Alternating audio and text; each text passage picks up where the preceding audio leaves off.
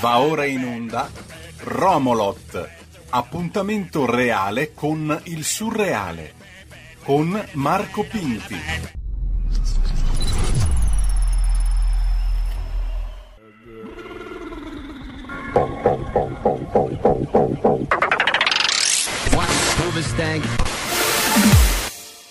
Bebe buena, bebe buena, bebe buena.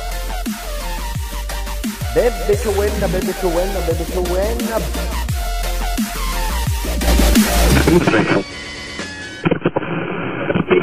Bebe buena, bebe buena, bebe buena, Romolot, Romolot mentre attraversiamo la strada con il semaforo verde, Romolot, la città è quella che dà il nome al programma il programma è quello che dà alla città il nome mentre il nome di chi vi sta parlando è Marco Pinti. Buonasera, buonasera, buonasera. Come va? Come va? Mamma mia, mamma mia, oh! Radio Libertà, chissà i microfoni. Mi mancate. Questa è la settimana in cui avere una trasmissione col filo diretto questa settimana mamma butta la pasta direbbe Dan Peterson chissà chissà linee bollenti credo eh mi piace credere e un po' mi manca, devo dire, perché è bello quel flusso verbale. Poi chissà, dopo queste elezioni che hanno sicuramente deluso i leghisti sul, lato, sul dato elettorale, no? Cioè sulla percentuale. E quindi avremo avuto, ah, è andata malissimo, è la fine del mondo, è finita! male! È male! poi ci saranno stati quelli, ma no, teniamo duro! Ragazzi, eh? Il mondo, come sapete, è una grande ruota e la buona notizia della grande ruota e della sfera è che essa stessa, diciamo, circunnaviga il centro e la conferenza. No, la circonferenza, ecco come si chiamava. Il circo c'è, la conferenza forse no. Circonferenza potrebbe essere un format di eh, Romolot Live, forse dovremmo adattarci, si chiamerà circonferenza. Essere anche bello fare circon... Vabbè, questo poi sarà un'altra cosa. Sì, adesso ne parlo, ne parlo. Sono molti modi di parlare del risultato elettorale della Lega. C'è il primo modo che è il modo pesante e autocritico e flagellatorio. Fa più o meno così. E eh beh, d'altronde abbiamo sbagliato tutto, io lo dicevo, abbiamo sbagliato, errori gravi, le persone si sono sentite tradite, noi brutti, sbagliati, imprudenti, improvvidi, inopportuni, abbiamo dilapidato un consenso pazzesco facendo questi 147.000 errori che sono stati collezionati da Repubblica che uscirà in edizione speciale con i 147.000 errori della Lega. E questo è il modo autoflagellatorio. Male, siamo il male, abbiamo sbagliato. Spesso si connota con la soluzione del torniamo indietro che è una, una soluzione che sicuramente insomma nella vita sempre no? l'idea torniamo indietro. No ma aspetta abbiamo sbagliato strada torniamo indietro. Sono uno che va sempre in vacanza allo stesso posto poi dopo cambia e dopo un po' torniamo indietro.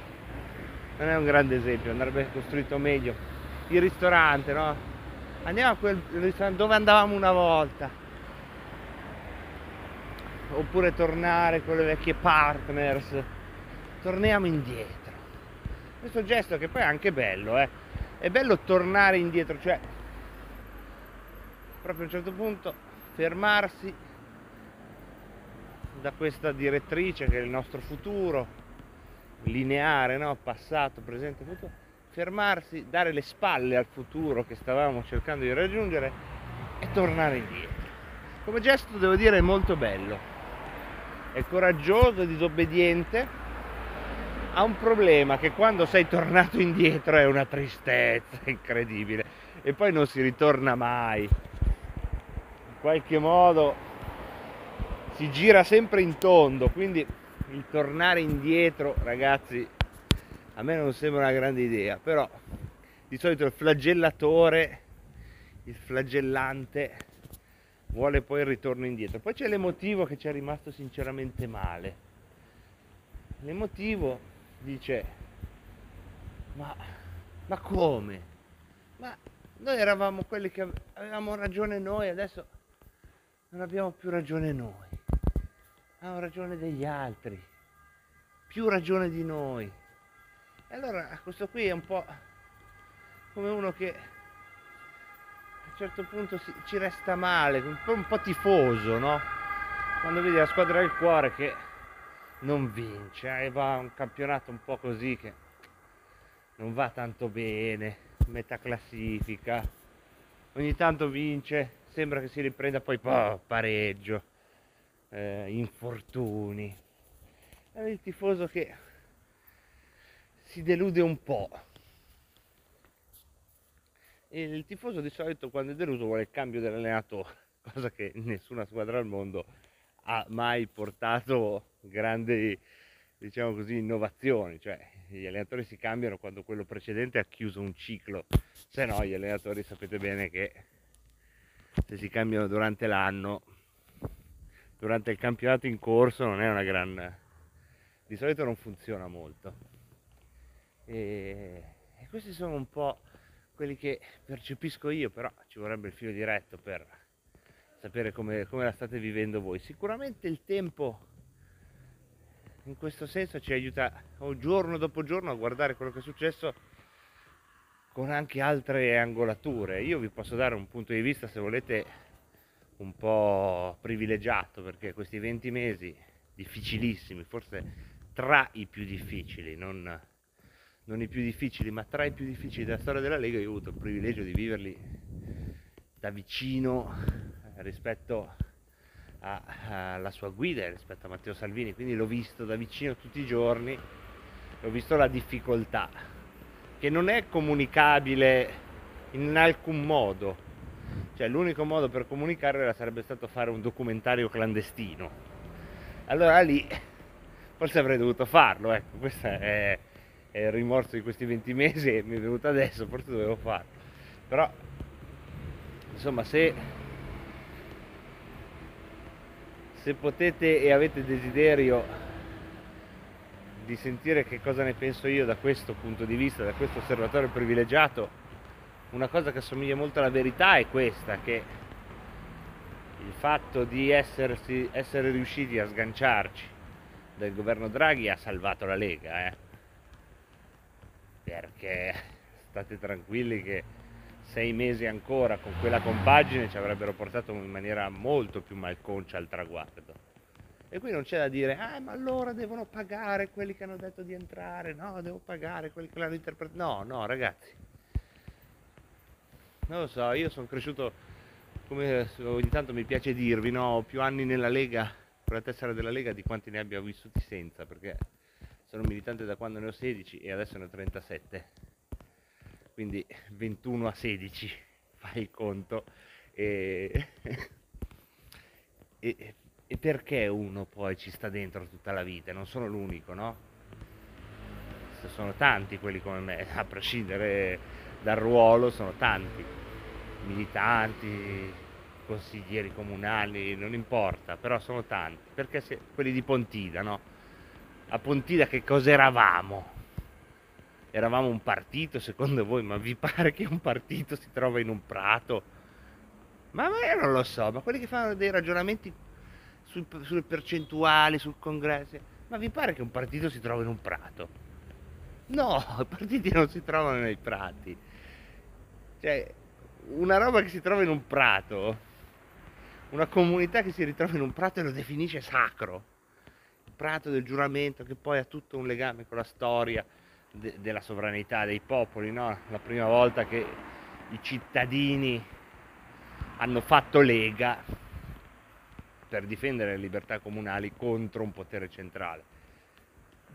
Cioè, quindi un mito fortissimo, no? il, il, il, piccolo contro il grande, il debole contro il forte, il libero contro il, come si può dire, il pastore di genti, no? contro lo, l'imperialista. Ecco, noi non siamo un partito, cioè chi si trova in un prato sacro una volta l'anno non è che è un partito. E quindi io vi consiglio di non ragionare come se fossimo un partito. E quindi quando c'è un errore è bene guardare qual è l'errore che è stato fatto e poi accettare che l'abbiamo fatto tutti assieme, a vario titolo. Poi è chiaro, sì, ci sono delle responsabilità e che, ed è giusto che ci siano i congressi che poi decideranno chi, come, quando, chi ricopre il ruolo, però fatto, se, quando facciamo un errore lo facciamo tutti insieme, quando vinciamo vinciamo tutti insieme.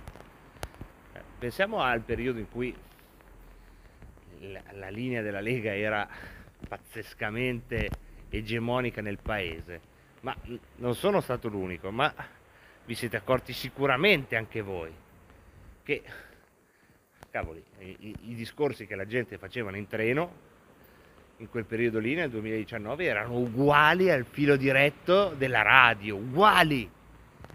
E non era mai stato così prima. Io anche qui ho avuto, vi porto insomma la mia testimonianza diretta, non vi dico cagate statistiche, cioè io venivo in radio nel 2014, accendevamo il filo diretto e c'era una serie di opinioni che erano comunque minoritarie nella società, no? il Basta Euro e, e tante altre erano minoritarie, sentivi il nostro filo diretto, non c'era il politicamente corretto. Poi andavo in treno, sentivo i discorsi della gente e lì c'era sia qualche opinione ruvida sia il politicamente corretto, c'era un altro mondo. Se in quel periodo lì il mondo è diventato uguale, una coincidenza, proprio un allineamento perfetto col nostro modo di vedere le cose, è stato merito di tutti, eh? Sicuramente è stato merito di Salvini che in quel periodo è andato anche sulla prima pagina del Times ma se facciamo il gioco di Branduardi, cioè, alla fiera dell'est, no? andiamo sempre alla radice delle cose, cioè, Salvini è nato dal mondo della radio peraltro, da quelle opinioni, da, quella, da quel modo di vedere il mondo. E quindi davvero i meriti sono stati di tutti. Cioè, non penso neanche qui di essere l'unico che quando guardava gli esponenti a Lega in tv ma questo mi succede ancora adesso, cioè vedo la classe dirigente della Lega quando poi va al governo, ecco vedi, queste sono le persone con cui io e tanti altri abbiamo camminato e adesso cazzo, oh scusate, parolaccia, e adesso sono la classe dirigente del paese. Quando vedo un nostro segretario che ha tre marce in più rispetto a uno che ha fatto due master, sette lauree in Inghilterra, io dico guarda te, eh? Guarda te che differenza tra un uomo libero che si è nutrito in modo libero e con tutto il rispetto, non sono tutti uguali, ma in questo caso la semplificazione aiuta un pollo da batteria. E questo quando le cose vanno bene. E ragazzi, dobbiamo farlo anche quando le cose vanno male. Cioè, non, non, non è che ah, tutti siamo dentro questa storia. Cioè, questo risultato bello o brutto che sia stato questo 8,8%, siamo noi. È la fotografia delle persone che siamo riusciti a far innamorare del nostro racconto, del nostro mondo, questa volta. E se permettete, sono 2 milioni e 200 mila persone. Insomma, è andata male, ma una volta andava peggio, eh. Insomma, 3%, 4%, mi ricordo quando erano un milione solo, eh. O meno di un milione, o sicuramente all'ascolto c'è chi ne ha viste di diverse, però pensi- eh, cioè, continuiamo a pensarci così, come una grande narrazione collettiva, un grande racconto, un romanzo che sta attraversando la storia d'Italia, ma l'Italia è diciamo l'ambientazione del romanzo, ma il romanzo è autonomo. Non facciamoci fregare dall'ambientazione, non facciamoci assorbire dall'ambientazione e, e non riduciamo quello che pensiamo di noi, il modo in cui ci raccontiamo e ci vediamo come se fossimo come tutti gli altri, no?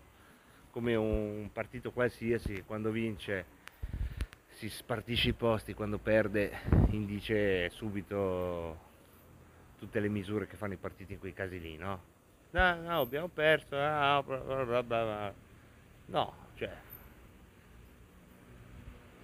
in questo caso poi, e rendetemi onore, eh, lo dico a, al minuto 14, si crea anche una situazione che chi è, è diciamo, più attento alla storia della Lega conosce bene ed è uno dei vecchi pallini di Bossi, una delle cose che spiegava sempre, ed è la differenza tra la vittoria elettorale e la vittoria politica. La vittoria elettorale è quando arrivi primo, ma non è detto che poi diventi una vittoria politica, che tu puoi arrivare primo ma andare all'opposizione.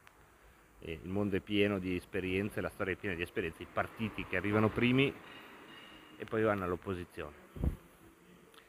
Invece nel caso di queste nostre elezioni è vero, come percentuale avremmo potuto sperare di più, ma come risultato finale la Lega è il secondo partito in Parlamento per rappresentanza, 90 tra parlamentari e senatori e si appresta a essere determinante nella composizione del governo con dei ministri di peso. Quindi si può dire sì, diciamo, delusione elettorale ma vittoria politica. E questo è un dato di fatto. No, lo dico a quelli che stanno sicuramente storcendo il naso. Non c'è niente di male a storcere il naso perché sono emozioni, sono sentimenti e la Lega Viva Dio è un sentimento. Quindi, come ho detto a una signora Pontida che mi ha riconosciuto e insomma, in qualche modo aveva presagito la situazione, aveva fatto una, una profezia che si è avverata sul risultato della Lega e io le ho detto guardi non è vero ma è giusto quello che dice perché il sentimento è giusto sempre poi a volte non è vero in questo caso non vedere questa cosa è mutilare un pezzo di mondo no? c'è stata la delusione elettorale sì ma c'è una vittoria politica grande come una casa e che è stata possibile anche grazie al sacrificio che ha fatto la Lega in questi anni, in questi 20 mesi difficilissimi di sofferenza, di compromessi non sempre eh, nobili, va detto. Però eh, sono tutti i tasselli che ci hanno portato fin qui. Fin qui, in questa incerta ora da cui vi trasmetto e a proposito, la morale della favola poi è sempre quella, il bello è che la Lega ci sia ancora in salute nel 2022 alla faccia di tutti quelli che ciclicamente ne prevedono e ne prefigurano eh, e ne presagiscono e ne profetizzano la fine. E la buona notizia è che su Radio Libertà, in questi 20 minuti pirata, io, Marco Pinti, ci sono ancora ed è bello che niente passi davvero, no? Che solo cambi forma e questa nostra traccia di sentiero continua nei meandri del Romolot. Certo, temevo di allungarmi di più su questo finale, ma aver risparmiato ancora un paio di minuti non è una cattiva notizia per riportarvi qui dove siamo ora in una piazza con una chiesa gigantesca che ha però l'orologio fermo alle 7.10 quindi il tipico orologio che due volte al giorno fa l'ora esatta.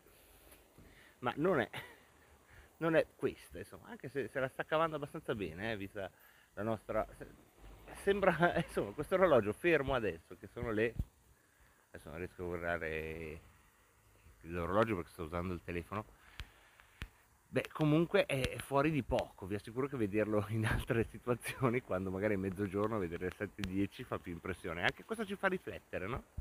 a volte la fissità di un'opinione può essere una risposta esatta almeno due volte al giorno Va bene cari miei, dal Marco Pinti per oggi è davvero tutto. Scusate il sermone, ma alla fine anche questo fa parte della strada. Un saluto alla strada che ci è stata compagna, alla notte, alle finestre, a tutti voi che state guidando, che state tornando a casa, a tutti quelli che permettono la messa in onda di questa curiosissima trasmissione che comunque, faccio notare, è durata più di 20 mesi e va verso il ventunesimo, non secolo ma mese, quindi comunque la, la costanza non l'abbiamo abbandonata, non la, né la costanza la persona, non ma non è un nuovo personaggio immaginario di Romolotto. Carissimi, allora buona, buona sto, sto finendo con questa situazione un po' sono stanco, va, va anche detto, carissimi, finito con questa situazione da assessore di Voghera, con, che saluto, tutta la giunta, carissimi, carissimi, fa così, assessore stanco di Voghera, vi saluta, grazie a Vincent De Maio che si occupa della messa in onda, grazie a voi per aver ascoltato, e grazie, grazie come al solito, e a tutto il resto che non dico, perché preferisco ormai, oggi è così, va così, salutarvi con un carissimi, carissimi amici, buona serata, buon proseguimento della vostra vita, vi porto i saluti del conduttore solito che si farà sentire alla prossima puntata. Avete ascoltato Romolot